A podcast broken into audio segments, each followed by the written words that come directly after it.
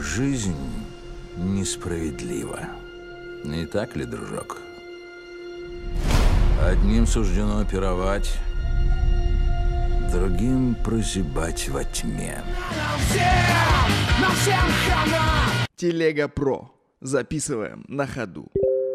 Сегодня расскажу тебе про фильм 2019 года «Король лев». Перед нами ремейк классического диснеевского мультфильма. И сначала хочу сказать о положительных моментах. Это, конечно, сама история. То есть ее здесь ну, совершенно не переделали, она осталась прежней, э, практически кадр в кадр. И это хорошо, потому что сейчас не хватает таких историй добрых, правильных, э, ну, настолько правильных, что сейчас они, они, наверное, показались бы смешными, если будь они на «вы». А из-за того, что это ремейк, да, это можно говорить, ну, это тогда придумали в те времена, когда еще в это все верили. И, на мой взгляд, это хорошо, это правильно, и детям и нужно показывать такие полярные вещи, да, что плохое, хорошее, вот, без таких полутонов, потому что это дети, и я считаю это правильно. Также из плюсов могу сказать, это качество просто невероятно. В какие-то моменты я думал, как им удалось это снять, и потом просто стоп, это же, это же анимация, все, все нарисовано, нет ни одного живого кадра. И это, конечно, безумно красиво, что они сделали.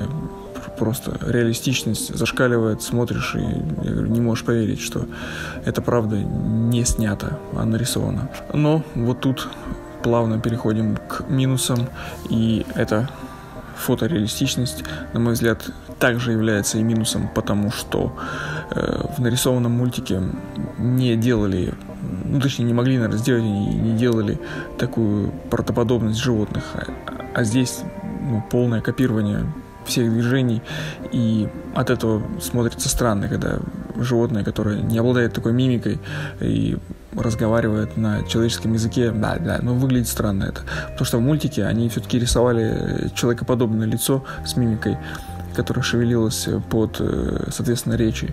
И это было органично. Здесь это выглядит очень странно.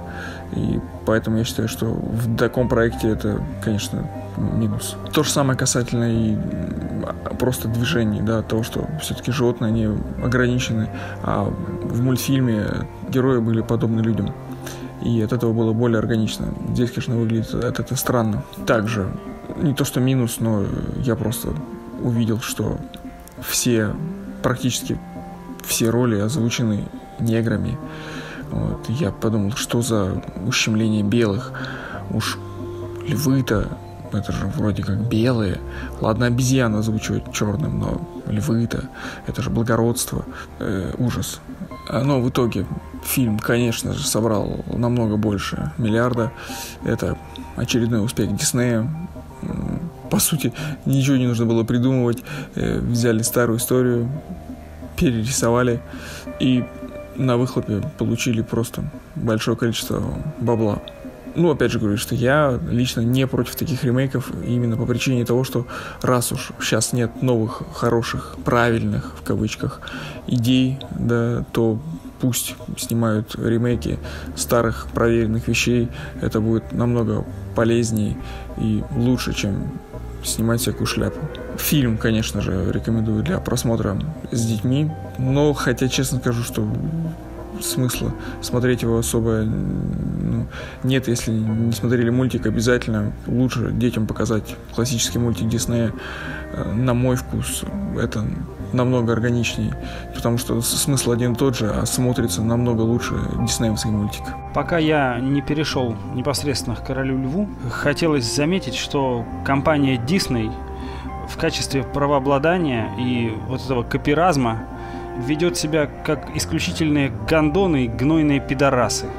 Они вообще не принимают такую политику, что кто-то может пользоваться фрагментами фильмов и мультиков для обзоров, использовать их, даже если это трейлеры, даже если это тизеры, и они выложены уже в открытый доступ на YouTube.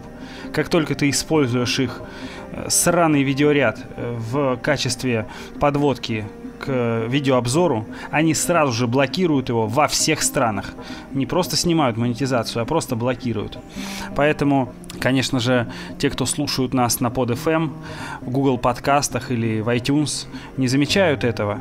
А вот для ютуберов добрая часть, не половина, конечно, но процентов 5 7 от наших подкастов улетает просто из-за того, что гребаный Дисней срется из-за гребаных прав. Ненавижу Дисней. Блядские уроды, выродки. Но, пожалуй, обойдемся без грязной брани, тем более, что речь пойдет про добрый, светлый детский мультик. История короля льва, львенка, который остался без папы, и он вынужден убегать от своих врагов, чтобы вернуть себе трон, трон джунглей. И эта история уникальная, она ни на чем не основана. Это же уникальный контент, придуманный Диснеем, не основанный на сказках. Но спизженный у японского аниматора, блять! Короче, кто еще не знает всей этой истории и не видел на ютубе массу разоблачительных роликов по Королю Льву, а я имею в виду, конечно же, в кавычках оригинальный диснеевский мультик, то расскажу вкратце.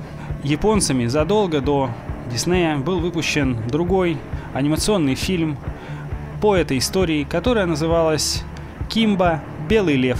Как вы заметили, Дисней даже не потрудился хорошенько изменить имя львенка и превратил Кимбу в Симбу. А на ранних артах лев действительно был белым э, и планировался, собственно, таким оставаться. Только потом его перерисовали на такого классического э, желтенького африканского львенка. Японские аниматоры, к сожалению, в суд на Диснея подать не успели, потому что японский аниматор успешно помер.